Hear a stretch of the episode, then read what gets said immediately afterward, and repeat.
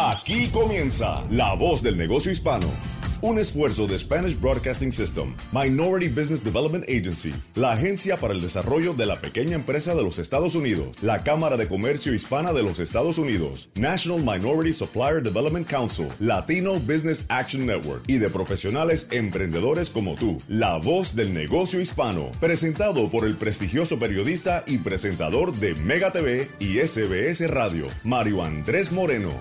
Bienvenidos a La Voz del Negocio Hispano. Esta semana tenemos grandes invitados como cada semana, pero ha sido una semana definitivamente importante porque ya se acerca, estamos a menos de quince días de las elecciones de los Estados Unidos. Hay una búsqueda importante en el Congreso de los Estados Unidos para que haya una ayuda definitiva, ayuda a los empresarios, ayuda a las grandes corporaciones como los cruceros y las aerolíneas, eh, dos de los sectores más afectados eh, por el tema de la pandemia. También se busca ayudar a las pequeñas empresas a través de una nueva ronda de P P P, del programa de protección de nómina, y también, por supuesto, inyectar la economía eh, buscando entregarle el cheque de mil doscientos dólares al menos por tres meses a las familias desempleadas en los Estados Unidos o a todas las familias norteamericanas que califiquen para ello, y quinientos dólares por cada hijo. Esto sería extraordinariamente importante y de eso queremos hablar en el día de hoy. Más adelante en el programa estaremos conversando eh, con dos personalidades que están muy encargados de Eh, también hacer eh, lobby para que la Administración de Pequeños Negocios de los Estados Unidos les ayude al sector de los restaurantes y bares, uno de los sectores más afectados. Decenas y decenas de miles de estos negocios están cerrando sus puertas eh, porque han tenido que ver cómo solamente pueden atender en una capacidad del veinticinco o cincuenta por ciento y entonces sucumben ante la necesidad eh, de tener el flujo de caja. Estaremos hablando con ellos más adelante desde Nueva York, también desde Atlanta, y también iremos a la República Dominicana. Pero ahora quiero saludar, y es un placer volver a, a encontrarme con él en el programa, al señor C. LeRoy Cavazos-Reyna. Él es el vicepresidente de Asuntos Gubernamentales e Internacionales de la Cámara de Comercio Hispana de los Estados Unidos. Mi querido LeRoy, un placer tenerte nuevamente en La Voz del Negocio Hispano. Mario Andrés, para mí es un placer estar de nuevo aquí en La Voz del Negocio Hispano, eh, ayudando a difundir la información necesaria que necesita escuchar el pueblo empresarial para que ellos continúen económicamente recuperándose durante esta pandemia que aún tiene a nuestro país y al mundo muy afligidos. Exactamente. Ha sido una semana importante.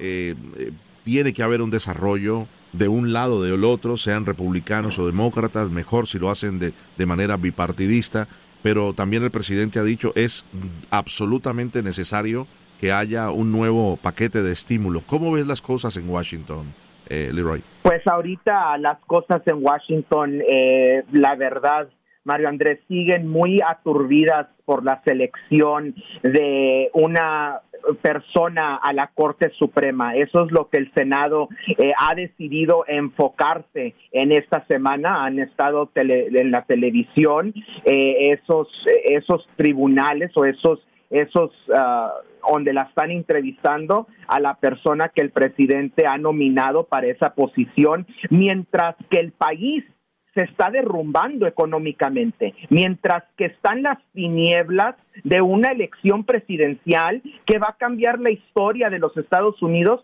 por los próximos cincuenta, setenta, ochenta años.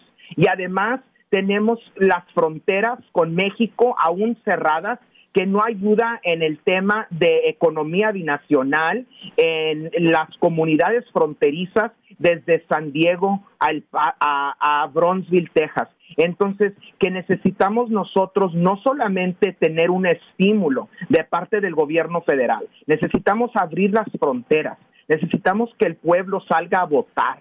Se acaba de vencer el conteo del censo, que espero que muchos de nuestros hispanohablantes y radioescuchantes hayan llenado su censo, porque es un documento que va a traer muchos fondos a muchas comunidades latinas. Y pues también, Mario Andrés, la incertidumbre que existe en lo que entrevistan a, a Amy Barrett para la Corte Suprema, porque sabemos que una de las metas de ella, si llega a ese a esa posición, es eh, deshacerse de, de la legislación del Affordable Care Act que se instituyó durante los años de Obama. Acaba de salir una encuesta que nueve en diez latinos están muy preocupados por la decisión de que la Corte Suprema quite el Affordable Care Act, porque dependen en, en, en esa legislación para ellos tener un seguro de salud, para ellos tener la oportunidad de llegar a ver a un médico, aunque tengan una condición eh, o una predisposición médica o genética. Entonces, que esa es otra incertidumbre muy grande que ahorita turba al pueblo latino en nuestro país. Impresionante. Has dado una un panorama muy completo, absolutamente completo, de cómo eh, pudiéramos decirlo, si eh, quien te estuviera escuchando fuera un meteorólogo, pudiera decir, esta es la tormenta perfecta. Pareciera que hubiese dos elecciones en los Estados Unidos. He tenido la oportunidad en nuestros programas de radio y también en televisión de conversar con muchos analistas, eh, que mucha gente incluso dice, eh, yo estoy esperando la selección eh, de la jueza de la Corte Suprema de Justicia, la confirmación de Amy Coney Barrett, y entonces tomaré la decisión de cómo votaré el tres de noviembre. Eh, lo que tú has dicho es absolutamente clave, porque aunque la, la jueza se ha desmarcado bastante de, de las preguntas que se le han hecho en las audiencias eh, sobre su posición sobre el aborto, eh, dirá que va a escucharlo todo, pero lógicamente eh, este año ha sido absolutamente desastroso en materia de salud, LeRoy, tú lo sabes. Más de cinco punto cinco millones de, de personas en los Estados Unidos o familias se han quedado sin seguro médico al cerrar la empresa donde trabajaban, han sido despedidos, han sido dejados ir y se quedaron sin seguro, han tenido que entrar al mercado de la salud antes del Open Enrollment, que es ahora en el mes de noviembre para diciembre. Esto ha llevado a que, por ejemplo, eh, en el estado de la Florida, LeRoy, tenemos más de cinco punto cinco millones de personas que se favorecen del el programa llamado Obamacare. Por un lado, muchos dicen, lo quitará una sola miembro de la Corte Suprema de Justicia, será el presidente, si continúa siendo presidente, que lo termine de eliminar el legado de Barack Obama, pero de otro lado hay que entender de que detrás de todo esto hay millones y millones de familias que dependen eh, de la salud, que dependen de estos servicios, que dependen de tener una tarjeta de seguridad para poder ir a un hospital o llevar a sus niños a vacunarse, porque si no, eh, no te, estarían en la oscuridad, LeRoy. Claro, y tú sabes, Mario Andrés, que los números y la, la, la data y, y las investigaciones que hacemos conjuntamente con otras organi- otros organismos nacionales no mienten. Entonces, que déjame pintarte un panorama de números. Latinos, nosotros somos el dieciocho por ciento de la población en Estados Unidos, pero representamos treinta por ciento de todos los casos de coronavirus en el país. Entonces, casi el doble de la población. El centro, eh, eh, el C D C estima que latinos tenemos la probabilidad cuatro punto seis veces más de ser hospitalizados a causa de este virus, comparados con gente que no son latinos. Y también no es ninguna sorpresa que el tema de salud es uno de los principios y una de las cosas más importantes que turben al pueblo que está votando ahorita en nuestro país. Esta encuesta nos ha enseñado números que sesenta por ciento de los votantes latinos creyen que hay la pandemia del coronavirus ha empeorado en el país, pero hay, así aún tenemos a gente que dice que el coronavirus va a desaparecer. Y ahora, con este potencial de que esta persona llegue a la Corte Suprema y se deshaga de una de las leyes que le ha dado la oportunidad a salud médica, a la mayoría de nuestro pueblo hispano, pues es, es algo que, que, que causa mucha preocupación, especialmente, como dices tú, Mario Andrés, cuando hablas de los estados donde viven más latinos, la Florida, Texas, Arizona, California, Colorado, Nueva York. Estos países, estos estados van a ser los que van a ser más afectados, y ni así el gobierno federal eh, quiere ayudar a esos estados, mejorar el poblac- la población cuando hablas del coronavirus, sino que el gobierno federal les ha dicho que ellos necesitan encontrar sus propias estrategias para combatir el virus. Eso no son principios de la democracia de nuestro país. Así no se fundó este país. Cuando fundamos este país en trece colonias, esas trece colonias eh, trabajaron juntos para desarrollar este lo que ahora vemos, lo que es el poder mundial de los Estados Unidos.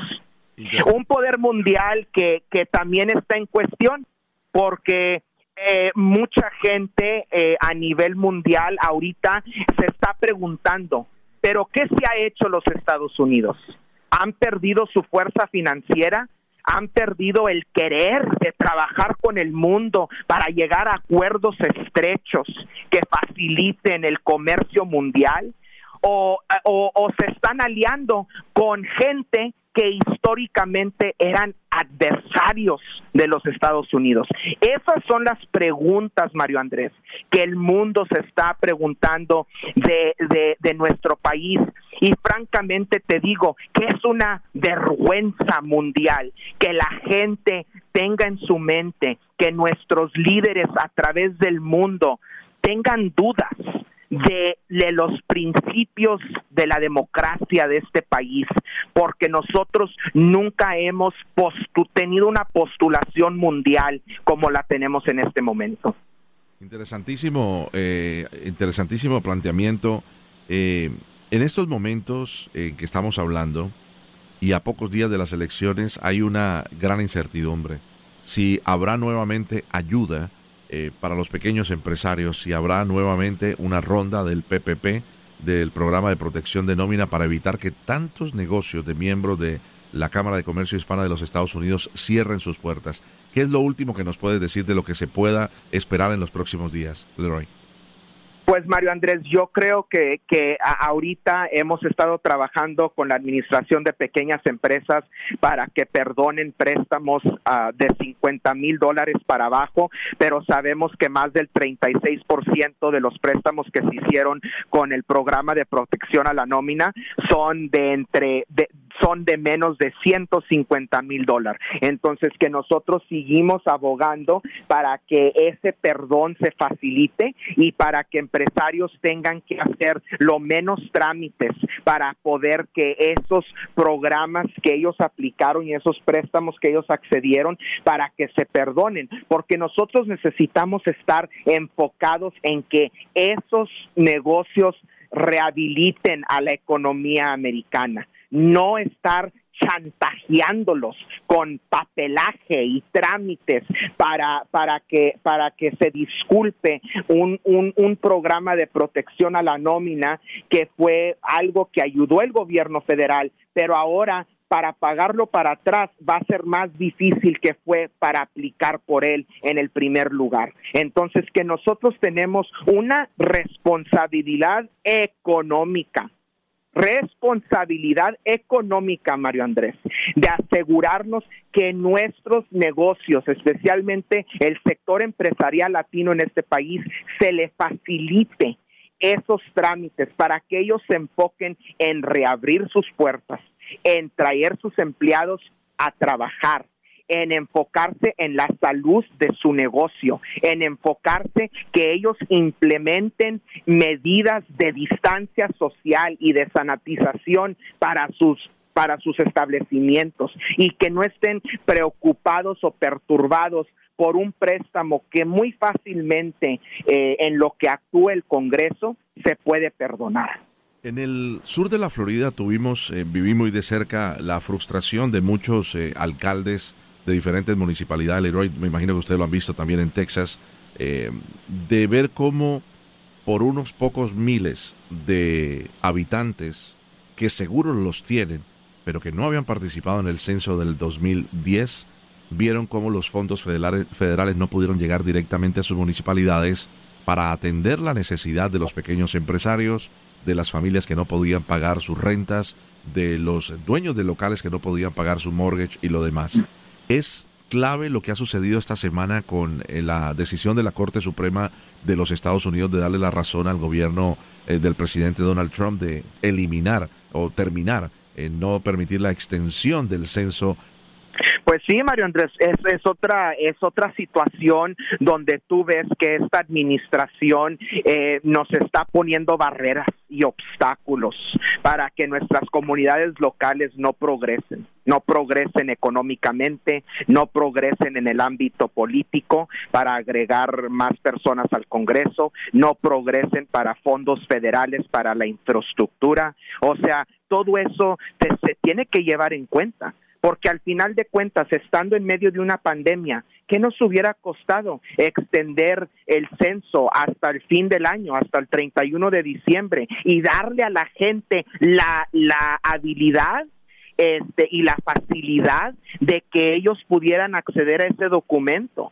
Este fue la primera vez este año, en este censo del dos mil veinte, que se llevó a cabo en línea, entonces en el internet. Ojalá que mucha gente sí se haya subido a, a, a, a las páginas web del censo y lo hayan llenado. Yo hice el mío hace como un mes y fue un trámite muy fácil, pero la gente ahorita está preocupada por otras cosas, Mario Andrés. Están preocupados por sus hijos que no pueden entrar a sus aulas escolares. Están preocupados de dónde va a venir el próximo cheque para comprar despensa. Están preocupados de qué tipo de comida van a poder poner sobre la mesa el Día de Acción de Gracia. Están preocupados de que si va a haber un regalo para su hijo de tres años debajo de un árbol de Navidad. Nosotros somos el país más rico del mundo. Nuestro pueblo no se debe de estar preocupando por esas cosas. Es un infame que nosotros seamos el poder mundial más rico del mundo y que tenga un poder empresarial tan poderoso y estar que nuestra gente esté con ese tipo de incertidumbres. Eso no debe de pasar en Estados Unidos, no se debe de permitir, y es una gran falta de liderazgo al nivel del gobierno federal que nuestra gente esté sufri- sufriendo de esa manera y tenga esas ansiedades sobre su mesa y cuando se sientan a cenar y cuando se acuestan en la noche. Esa misma incertidumbre, ese mismo temor eh, que llevó a muchas personas incluso mirando el sobre del censo, y aunque estuviese en el tiempo, porque ha habido críticas, eh, hey, si tuviste tantos meses sobre la mesa de tu casa, sobre tu cocina, El, el sobre el censo, ¿por qué no lo llenaste? Pero mm, esa cierta incertidumbre, ese temor, incluso cuando hubo la petición de parte del gobierno de no permitir que los indocumentados participaran en el censo, es lo que puede haber llevado también a pequeños empresarios que, a pesar de tener sus corporaciones eh, completamente registradas, con, constituidas, tener un contador eh, registrado que les haga los taxes y lo demás, Eh, tener nómina, le, ¿les dio temor, crees tú, de acceder a todos estos préstamos? Porque se quedaron más de ciento y pico de mil de millones de dólares eh, para préstamos de, de ayuda a los pequeños negocios, pero muchos de los hispanos no accedieron. Puede ser por el mismo temor de, de decir, mira, estoy resolviendo la situación de los eh, del del estatus en los Estados Unidos o lo demás, ¿crees tú? Sí, Mario Andrés, porque es, es una incertidumbre muy grande y la gente tiene miedo de poner su nombre, su número social, exacto, su domicilio, sus números de teléfono y más que nada sus firmas sobre documentos o trámites Que, que tengan algo que ver con el gobierno federal. Desafortunadamente, este presidente ha creado ese temor social en nuestra sociedad. Y pues no hay, no sé cómo se cambia eso. Yo tengo treinta y cinco años, Mario Andrés. Yo nunca he vivido algo así en mi vida. Y yo no te puedo decir ni a nuestros radioescuchantes qué es la solución para quitar ese temor de la fase de la tierra americana, de quitar ese temor de la mente de personas que están contribuyendo económicamente a nuestro país y no están siendo contados porque a lo mejor no les han tramitado su visa o no les han tramitado su, su, sus papeles migratorios. Yo no sé qué es la respuesta, pero lo que sí sé es que esas personas sí cuentan en nuestro país. Esas personas sí contribuyen, sí pagan impuestos, sí van a los supermercados en nuestros en nuestras comunidades, sí ayudan al sector empresarial porque venden y compran en sus comunidades locales. Sus hijos son parte de lo que forma el sistema educativo en Estados Unidos. Sus hijos son las personas que van a le- liderar este país en otras dos o tres décadas. Entonces, que esos personajes que se sientan atrapados en las murallas que ha puesto esta administración, les digo que se salgan a la luz, porque su presencia en Estados Unidos vale y cuenta como la presencia de cualquier otra persona. Estoy conversando con el señor eh, C. LeRoy Cavazos-Reyna, vicepresidente de Asuntos Gubernamentales e Internacionales de la Cámara de Comercio Hispana de los Estados Unidos. Ante la gran necesidad y la presión que hay, porque hay muchos políticos republicanos y demócratas que están exponiendo sus asientos, tanto en el Senado como en el Congreso, en estas elecciones generales, incluso la Casa Blanca, buscándola a los demócratas, los republicanos tratando de mantenerla con el presidente Trump. ¿Tú crees que en los próximos días esa firma de ese paquete de estímulo es inevitable? Pues Mario Andrés, uno puede puede tener esperanza y, y, y yo sí tengo la esperanza que nuestros líderes en el Congreso no van a partir de Washington a irse a, a sus casas con sus familias para celebrar los días festivos que, que, nos, que nos acontecen sin primero ayudarle al pueblo que está sufriendo tanto ahorita en Estados Unidos. Es la responsabilidad política de esos líderes hacer eso, porque para eso fueron elegidos por el pueblo, para que representen al pueblo, para que salvaguarden al pueblo, para que le ayuden al pueblo a recuperarse económicamente, eh, eh, de manera de salud y espiritualmente al país de esta pandemia que hemos vivido, que ha agotado todo, no solamente en Estados Unidos, pero para todos los otros países que han estado sufriendo tanto y que en estos momentos están viendo segundos brotes del, de la, del, del virus.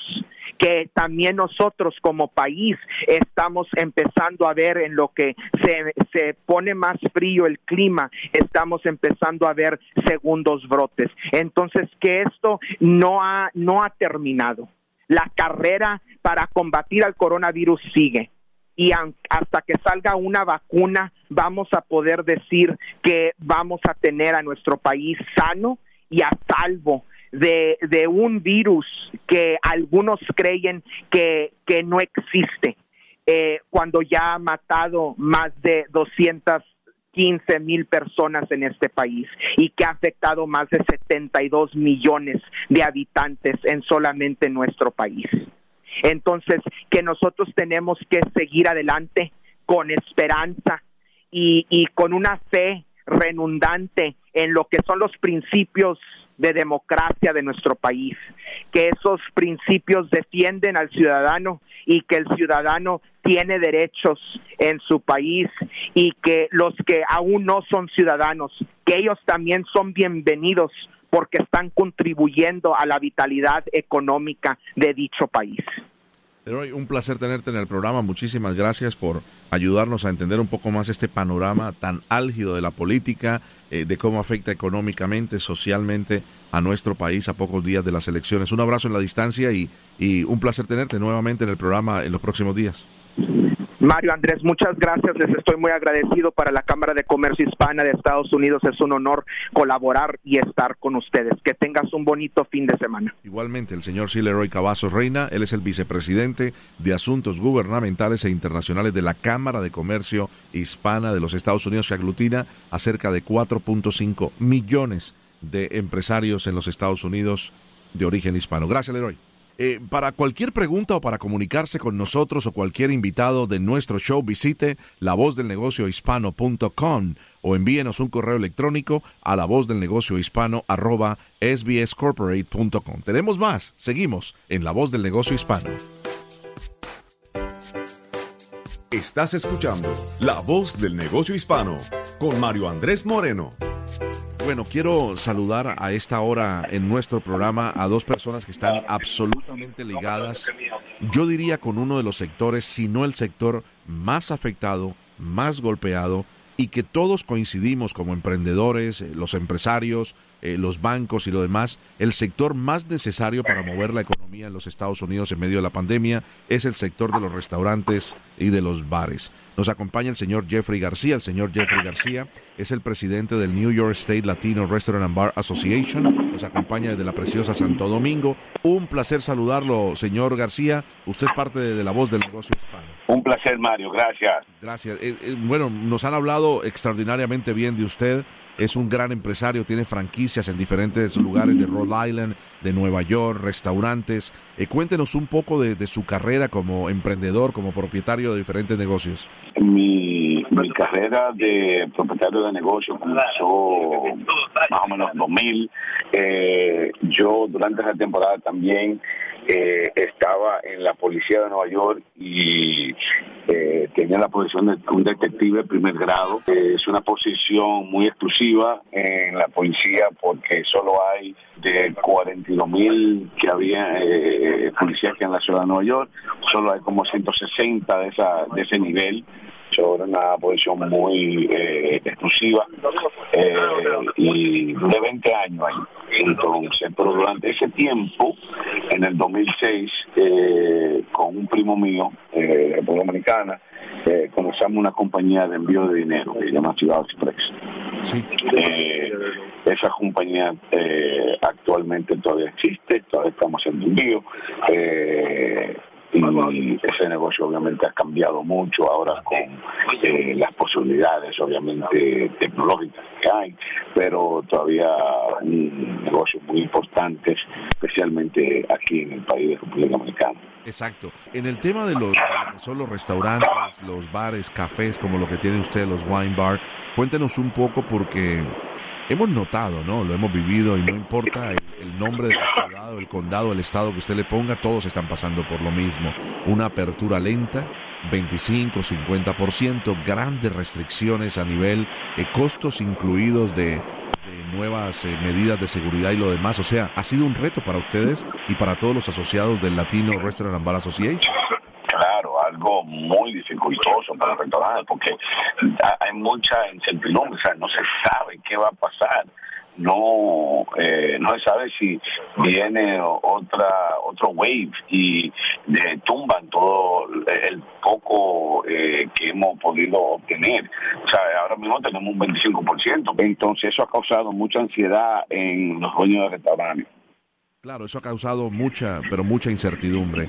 Eh, aquí, por ejemplo, en el programa hemos hablado en los últimos meses con dueños de negocios que dicen, mira, me han permitido abrir un porcentaje del restaurante, pero si no me permiten abrir el bar, es donde yo puedo tener la oportunidad de solventar mi operación. ¿Eso es así, señor eh, Jeffrey? Es correcto. Eh, um, es, es muy difícil, muy, muy, está muy difícil la cosa. Eh, sobre todo hay un, un tema muy importante en nuestro negocio que no se ha podido resolver ni al gobierno estatal, la ciudad o federal, que es el problema de las rentas. Eh, o sea, la ciudad ni el gobierno federal ha hecho algo para ayudar a, a los landlords, para para ayudar a los negociantes con las rentas, que en muchos casos se les sigue acumulando y un landlord hasta que llegue que llegue un acuerdo con un dueño de restaurante, ah, ok, eh, te voy a reducir, pero ¿y esos meses que estuviste cerrado sin producir un centavo? ¿Cómo tú te haces responsable de esa renta? Exacto. So, es algo muy dificultoso. Es muy difícil. Uh, ¿Cuál sería el, el, el mensaje que usted le pudiera dar a nuestros oyentes, ya que usted trabaja directamente todos los días recibiendo eh, sobre todo quejas y preguntas, incertidumbres, cierro, no cierro, de parte de sus asociados en el Latino Restaurant and Bar Association de Nueva York State? Bueno, yo diariamente estoy en llamada con diferentes oficiales electos y por lo menos en la ciudad de Nueva York, con la ciudad, eh, buscando forma de cómo eh, buscar ayuda, asistencia. Yo sé que eh, en el gobierno federal ahora mismo está están por pasar un Restaurant Act, sí, que es eh, específicamente para ayudar restaurantes eh, durante la pandemia. Eh, a, antes de ayer estuve en una llamada muy buena eh, con las gentes de Google, eh, que fue eso hecho por el congresista Adriano Espaillat, que ha, nos ha ayudado muchísimo desde el principio eh, a, a que pasaran el Second CARES Act, que ayudara a los pequeños negocios, porque si recuerda bien, el primer eh, porción de dinero de CARES Act fue a empresas enormes, grandísimas, y entonces no ayudó a los pequeños negocios y negocios minoritarios.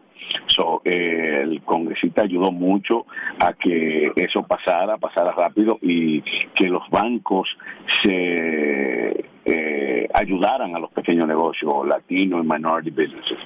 Um, pues sí, entonces digo que tuve una llamada con las eh, Google y um, Eureka, y ellos ahora mismo van a dar cinco mil dólares de grants a dueños de restaurantes latinos eh, en las áreas de California, Texas y Nueva York, um, que han sido afectados por esto. O sea, que eh, estamos colaborando con muchas empresas, con la ciudad, para ver cómo eh, podemos conseguirles fondos a A, a los negociantes. Pero sí, yo entiendo que la, buscar una solución a la parte de la renta, de ayudar a los landlords eh, también, eh, porque obviamente hay préstamos que ellos tienen, entendemos eso, pero buscar la forma que el gobierno federal con los bancos les dé una reducción a esos landlords que ayuden a los restaurantes en su edificio. O sea, yo creo que eso fuera una buena forma de cómo eh, ayudar que muchos restaurantes se mantengan, que aunque estén vendiendo poco, puedan mantener, porque la renta es lo que más te puede afectar en que tú te mantengas abierto o cierres. Claro. Si el landlord ya, si tú no le estás pagando y no quieres que tú estés ahí, va a buscar eh, un eviction notice. Exactamente. ¿Verdad? Entonces ya no, aunque tú quieras quedarte, no va a poder. Estamos de acuerdo, eh, la renta se convierte, digámoslo, en el, en el pago más alto cada mes de cualquier negocio en los Estados Unidos, eh, al lado, pues, lógicamente, de la de, de acuerdo a cuántos empleados tengas. Eh, esta es una claro. buena oportunidad. Porque la empleomanía, que también es alta, tú la puedes manejar, ¿verdad? Tú puedes trabajar más horas, puede eh, uh, hacer eh, más con menos, pero la renta sigue igual, o sea, eh, no importa cómo o cuánto tú vendas. Si tus rentas son cinco mil dólares, son cinco mil dólares, tú vendas tú un peso o vendas eh, cien mil. Exactamente. Um, conociendo tanto el sector de, de que ustedes manejan a través de esta de esta asociación, ¿cuáles serían los estados que más lo están sufriendo? Para mí, me adelanto en la respuesta, creo que Nueva York es el estado que más lo ha sufrido por el tema de los altos costos de los de los de las rentas en un espacio tan pequeño donde no puedes tener veinticinco o cincuenta por ciento de capacidad. ¿Estamos de acuerdo? Es correcto, porque si te das cuenta, un, un estado como Miami ya están abiertos cien por ciento, ya tienen varios, ya un tiempecito abierto a, a cierta capacidad, y, y ahora se están aprovechando de un cien por ciento. Nosotros ahora apenas estamos comenzando un veinticinco por ciento, y, y el cien por ciento ni, sé, ni sabemos cuándo va a ser. Estamos hablando de un, eh, no, primero de noviembre, un cincuenta por ciento, dice el gobernador, pero no se sabe un setenta y cinco ni un cien todavía. So, creo que uno de los estados más afectados por esto, de nuevo, como tú dices, por los costos y por esa eh, incertidumbre, ¿sabes? Que tú no sabes cuál va a ser la capacidad. Creo que Nueva York ha sido ese, ese estado. Eh, por último, eh, señor Jeffrey, ¿cuál sería el consejo para y los emprendedores que le están escuchando?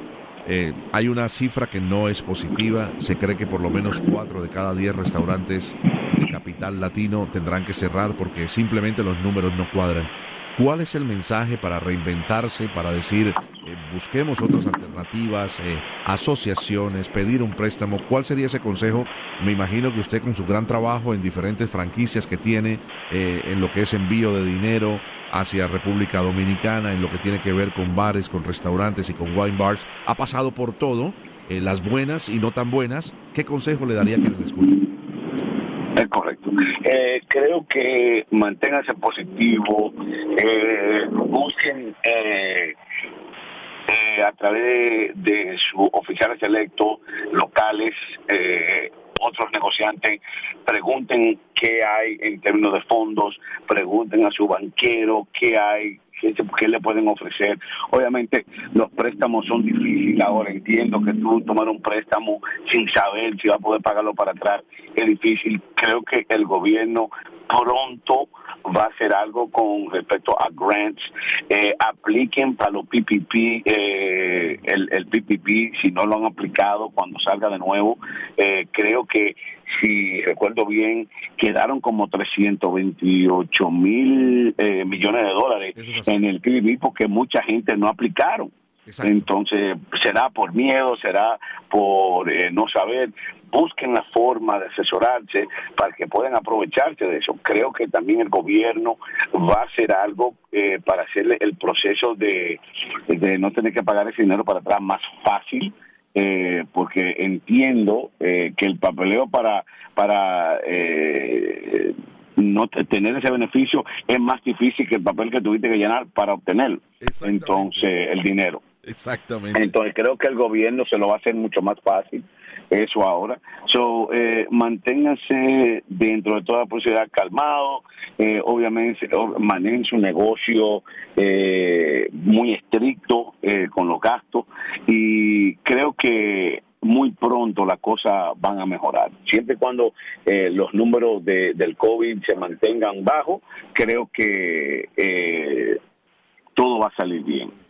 Dios lo escuche, mi querido amigo, señor Jeffrey García, presidente del New York State Latino Restaurant and Bar Association. Un verdadero placer eh, conversar con usted y que nos haya aportado con su gran experiencia a lo que muchos están viviendo en los Estados Unidos. Seguimos en contacto. Gracias, Mario. Un placer. Gracias. Para cualquier pregunta o para comunicarse con nosotros o cualquier invitado de nuestro show, visite la voz del negocio hispano punto com o envíonos un correo electrónico a la voz del negocio hispano arroba S B S corporate punto com. Tenemos más, no se vaya. Estás escuchando La Voz del Negocio Hispano con Mario Andrés Moreno. Vamos a continuar ahora con nuestro programa La Voz del Negocio Hispano a través de las emisoras de S B S Radio en los Estados Unidos y Puerto Rico. Nos vamos hasta la ciudad de Atlanta, en el estado de Georgia. Nos acompaña el señor Elvis Silverio. Él es el chairman del New York State Latino Restaurant and Bar Association. Elvis, un placer tenerte en el programa. Eres la voz de El Negocio Hispano. Bienvenido. No, muchas gracias por tenernos y darnos la oportunidad de llegar a, a nuestros queridos latinos. Gracias, gracias. Eh, además, con tu enorme experiencia en, en todos estos ramos, uno de los ramos más afectados por el tema de la pandemia. Anteriormente estábamos hablando con el con el presidente, con el señor Jeffrey García. Queríamos también contigo conocer un poquito de, de tus antecedentes, eh, de, de tu biografía eh, como tal en la industria. Bueno, eh, para mí todo comenzó eh, rápidamente. Eh, mi, mi familia siempre ha estado en, eh, en, la, en la industria de la comida y siempre me ha gustado. Eh, un cocinero con muchos años. Eh, tengo veinticinco años de experiencia en, en, en este en este medio, que ha sido un poco más muy, demasiado fuerte para nosotros en esta, en esta, en esta pandemia, como se dice. Sí. Pero veinticinco años de experiencia, gracias a Dios, eh, trabajando todos los días, tratando de sobrevivir, como se dice, y aquí estamos. Claro, eh, cuéntame un poco, en eh, cuando dices más de dos décadas de, de experiencia en, en como chef, por ¿cuál cuál lado te orientas más? ¿Comida internacional, comida asiática, comida regional eh, o qué? Bueno, yo comencé en pastry, uh, en una escuela que fui por unos cuantos años para ser cocinero. Sí. Y también ubiqué a ser el sous chef de Giorgio Armani. Eh, tenía unos cuantos restaurantes en el estado de Nueva York. Recuerdo. Y ahí y, y fui el primer eh, latino eh, de veintiún años que comenzó como sous chef en esa industria, especialmente en Giorgio Armani. Duré ahí cinco años. Después de eso, ¿qué vino, eh, Elvis? Después de eso vino, para mí, fue la industria de eh, abrir mi primer negocio, eh, eh, Rubirosa, que es un restaurante que está allá ubicado en Queens. Y de ahí continuamos abriendo a M and J Catering, después abrimos a Emma Bar and Grill, y aquí estamos ahora en Atlanta tratando de, de, de expandir lo que estamos haciendo en Nueva York. Exactamente, interesante, ¿no? Porque te hago todas estas preguntas para ir eh, identificando eh, a mucha gente que nos está escuchando que durante este año han tenido que hacer cambios. Y te preguntaba sobre eso, porque, por ejemplo, le pasó a una amiga mía, montó un extraordinario restaurante de comida española, eh, y era un lugar que yo lo conocía, la ubicación, y sabes que me impactó porque la única vez que prosperó el negocio fue cuando mi amiga pudo entrar allí y montar una estructura eh, muy extraordinaria, con chef español, con todas las tapas y lo demás, y vino la pandemia. Desafortunadamente ella tuvo que cerrar. El otro día me encuentro con ella después de todos los meses que han pasado y me dice, yo tuve que cerrar porque desafortunadamente una de las comidas más difíciles para el, lo que es el, el, el catering y para el takeout es la comida de tapas españolas. Hay comidas, hay restaurantes, Elvis, que tú me puedes contar un poco, que digamos han podido eh, solventar la situación de la pandemia porque la gente le gusta más o comida caliente o comida rápida o sándwiches, ensaladas, y pudieron seguir produciendo mientras otros decían, al mirar tu menú, eh, no, voy a otro lugar porque se me complica comprar la comida, no va a llegar de la misma calidad a la casa. ¿Me entiendes la pregunta? Sí, claro. Mira, ese, ese es un gran punto. Ahora mismo, En, en la avenida que estamos, que estamos en la segunda etapa de abrir con veinticinco por ciento y antes era solamente takeout, muchos de los restaurantes no van a poder sobrevivir. Eh, estamos hablando de un veinticinco por ciento que van a tener que cerrar sus puertas porque no coincide con el mismo punto que tocaba de, de, de, de dar. Claro. Eh, muchas de estas personas que tienen un tapas bar o tienen un restaurante que la comida es más uh, a la carte que to go, no van a poder abrir a la capacidad que van a tener y sí van a tener que cerrar. Y es algo que ahora mismo muchos de nuestros miembros están eh, trabajando. Ellos están tratando de evaluar un nuevo sistema donde puedan continuar con las puertas abiertas. Y la única manera es de reconstruir tu menú y también reconstruir la el área que tú haces de libre, que tú tienes a la carta, donde tú puedas atraer este, este cliente de nuevo. Eh, para mí fue también un, una decisión que tuve que tomar. Tuve que cerrar uno de los restaurantes porque no me no no me iba a funcionar. Mm. Íbamos a gastar más gastos que otra cosa y no vale la pena si tú no tienes ningún ingreso. Claro, exactamente. Eh, ¿Qué tipo de, de restaurante tuvo que cerrar? Eh, se llamaba Vida uh, Restaurant. Era asiática y cubana. Eh, eh, el mismo punto. Asiática y cubana, es, eso se tiene que comer eh, en el mismo instante, no es va una, a llegar... Es una experiencia, ¿no? Es una experiencia, Elvis, ¿no? Eh, uh-huh. Lamentablemente no es, no es.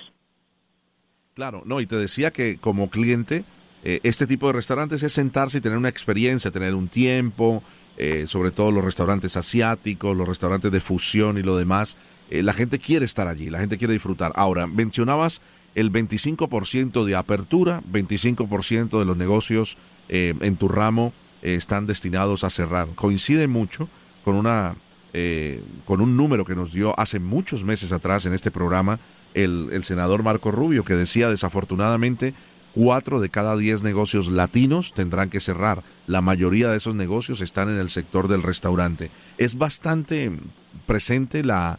la imagen del latino en los restaurantes, o es mi parecer, su chef, chef, personas que son los encargados de grandes cocinas eh, en línea en, en restaurantes de lujo y restaurantes normales, casi siempre son latinos?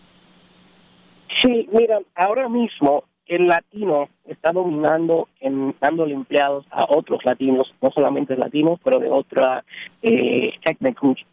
Ahora mismo un sesenta y cuatro por ciento de los empleados que están en Nueva York es parte de restaurantes o industria latina.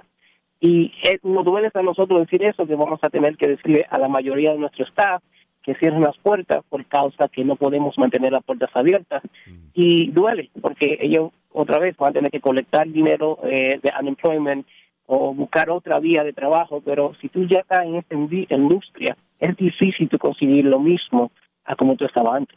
Claro. Eh... Eh, tú estás, y perdona que te tutee, Elvis, eh, eh, me parece muy interesante la conversación que estamos teniendo y sobre todo espero que los oyentes lo, lo tomen de la misma manera. Usted está en Georgia, en el área de Atlanta, es una es un área urbana muy diferente a Nueva York. Eh, y siempre hay una pregunta recurrente con la dificultad que tuvo Nueva York en lo peor, en el peor momento de la pandemia, uh, y, con, y ha, ha vivido lo peor en reaperturas. Yo creo que ha sido el estado que más se ha demorado en, en poder abrir. Tiene mucho que ver. Eh, yo soy eh, amante de ir a Nueva York cada que tengo la oportunidad con mi familia, y una de las cosas que uno más disfruta en Nueva York es la gastronomía. pero hay un común denominador: espacio. El espacio en Nueva York es, lógicamente, eh, por location, location, location, eh, el espacio es muy caro. Entonces es fácil decirle a un empresario, mira, tienes que abrir al veinticinco por ciento, pero tú no puedes abrir en Manhattan cuando pagas veinte o treinta mil dólares de renta con cuatro mesas en vez de, de diez. ¿Es por allí la cosa? Mira, eh, es, es, para mí es cómico que eh, me acaba de hacer esta pregunta, que se, lo estaban hablando casi uno, unas cuantas horas con unos cuantos de nuestros miembros. Ahora mismo es difícil tú mantenerte abierto. La razón que tú acabas de dar, la renta es demasiado cara. Eh, un veinticinco por ciento, un restaurante solo tiene el espacio de setenta y cinco personas. Tú estás hablando de solamente cuarenta, cincuenta personas que pueden entrar al restaurante con la distancia de seis pies. Tú no vas a hacer el mismo revenue que tú hacías al cincuenta por ciento o al cien por ciento para mantenerte abierto, que es decir, pagarle a los empleados, los biles, los seguros, la renta y muchas cosas que tra- atrás de eso. Es demasiado, los números no, no coinciden. Eh, eh, nosotros ahora mismo estamos hablando con el Estado a ver qué podemos hacer, que ahora están dejando que podemos abrir un por ciento, veinticinco adentro y también a, a otro café. Sí. Pero ahora mismo todavía no cuadra. No cuadra. So, lo que estamos tratando de paliar es que nos den más espacio para el cincuenta por ciento. Exacto, exacto. Eh, para por, por al menos lo que se dice en inglés break even, o sea, eh, poder solventar la inversión y poderle pagar la nómina a los empleados, porque si no, eh, vas a estar trabajando para, para que la gente coma bien, pero estás quebrándote, estás estás rompiendo tu economía. Eso, eso es cierto. I mean, tú tienes que entender también que no solamente los restaurantes están sufriendo, también los landlords. Los landlords no le están pagando la renta porque ahora mismo tú no tienes el presupuesto para eso. Correcto. Pero además eh, estamos tratando de, de, de negociar con los landlords de cómo llegar a una a un agreement, a un acuerdo que podamos darle el por ciento, un por ciento de la renta, para enseñar que sí estamos tratando de trabajar con ellos. Muchos de ellos lo han hecho, muchos también han peleado contra eso y han mandado eh, ya peticiones para sacar este restaurante de, de este list, que es ilegalmente ahora, sí. eh, un monitorium que hasta el día de hoy está firme. Correcto. Y es una moratoria que si tú que nos escuchas, emprendedor o emprendedora en cualquier rincón del país, eh, que además conoces de diferentes detalles en este programa, la moratoria a la que se refiere el señor Elvis Silverio es la moratoria que cuando hay una pandemia o hay una zona de desastre a nivel generalizada, esa moratoria es federal, va por arriba de lo que diga el gobernador de tu estado, de lo que diga el alcalde de tu condado o el alcalde de tu ciudad, a pesar de que los procesos de eviction, o sea, de sacarte de tu renta, de tu casa, sea negocio o sea tu casa familiar, eh, pueden seguir adelante hasta el treinta y uno de diciembre. Los Centros de Control de Enfermedades, C D C, con sede en Atlanta, precisamente donde está nuestro invitado, no van a permitir de que usted sea sacado de su negocio como tal. Eh, Elvis nos decía claramente, usted puede hacer, eh, tratar de negociar con el landlord, con el dueño de ese mall, con el dueño de ese shopping center, con el dueño de ese local comercial, pero aquí viene un problema, Elvis. Aunque hay mucha gente que tiene buena voluntad, el problema es que ese landlord, el problema es que ese dueño de ese shopping center también le tiene que pagar al banco el mortgage. Entonces es una cadena, por lo cual lo que se busca es que siga habiendo ayudas para los empresarios, para los dueños de restaurantes, para los dueños de bares, de negocios, que son los que alimentan la economía, porque si no hay esta ayuda, eh, la persona de a pie, nosotros, no podemos ir al restaurante, el dueño del restaurante no tiene negocios y al cerrar suelta empleados a la calle nuevamente y es una es una cadena sin fin. ¿No, no es así, Elvis? Mira, eh, es difícil porque el, el punto que tú acabas de dar sí tiene mucho, mucha... Eh, mucho truth to it, eh, muchas cosas que son ciertas, pero ponte a pensar, vamos con las cadenas de aerolíneas, a estas cadenas de aerolíneas le dan bailouts, uh-huh. ¿Por qué no le puedes dar un bailout a los restaurantes igual? Que así totalmente, podemos... Totalmente de acuerdo, la, las aerolíneas como American Airlines y las, las aerolíneas americanas están esperando en este paquete de estímulo que se pudiera definir en los próximos días, cerca de trece mil millones de dólares, la industria de los cruceros también están esperando decenas de miles... Exacto. de millones de dólares. ¿Por qué los restaurantes no, si son la base de la economía de los Estados Unidos? Ese, ese es uno de los puntos que nos hemos sentado con muchos este congresistas, políticos, que por qué a la industria que le da de comer a, a esta ciudad no le pueden hacer lo mismo. Tenemos que pagar renta a, vacunar. Lo que yo he hecho, eh, le, le sugiero a muchas personas que hablen con sus nanos, eh, lleguen a un acuerdo, ok, no le puedes pagar la renta en total, llega a un acuerdo de un por ciento para que tú te, eh, poco a poco llegues al día, hasta que esto se pueda llegar al flote, que haga un vela o que haga más grant que podamos nosotros aplicar y pagar alguna de estas rentas. Claro que sí. Excelente conversar contigo, Elvis, y aquí estaremos. Esta es la voz del negocio hispano. Estaremos atentos de, del desarrollo de estas ayudas, de la apertura económica con seguridad, lógicamente con distanciamiento social, para evitar que este resurgimiento del coronavirus, que ya está afectando a treinta y tres de los cincuenta estados de la Unión Americana, pues haga de que tengamos que echar hacia atrás, ni Dios lo permita. Recuérdanos tus restaurantes, eh, Elvis, para cuando nuestros oyentes estén en alguna de estas ciudades te puedan visitar. Sí, mira, eh, nosotros también tenemos el website de la New York State Latino, que es eh, N Y S P L R punto org. Ahí está mucha de la información que están buscando. Eh, ahí están todos los miembros que tenemos en Nueva York, en otros estados, y pueden visitarlo cuando quieran. Y para mí fue un placer estar hablando con ustedes hoy en día. Muchísimas gracias. Es el señor Elvis Silverio, chairman del New York State Latin Restaurant and Bar Association. Son parte de la voz del negocio hispano. Un abrazo en la distancia desde Atlanta. Muchas gracias. Para cualquier pregunta o para comunicarse con nosotros o cualquier invitado de nuestro show, visite la voz del negocio hispano punto com o nos puede enviar un correo electrónico a la voz del negocio hispano arroba s b s corporate punto com. Se nos acaba el programa por hoy. Les agradecemos inmensamente la sintonía. Recuerden, eh, cada domingo a esta hora en, en su emisora favorita tenemos este compromiso de nuestra empresa, de S B S Corporation, de S B S Radio, de traerles herramientas, eh, de traerles todos estos instrumentos que le permitan a usted avanzar en medio de la pandemia, pero sobre todo hacer de su negocio hispano un negocio del cual muchos hablen en los Estados Unidos. Mi nombre es Mario Andrés Moreno, es la voz del negocio hispano. Nos encontramos la próxima semana. Feliz resto de domingo.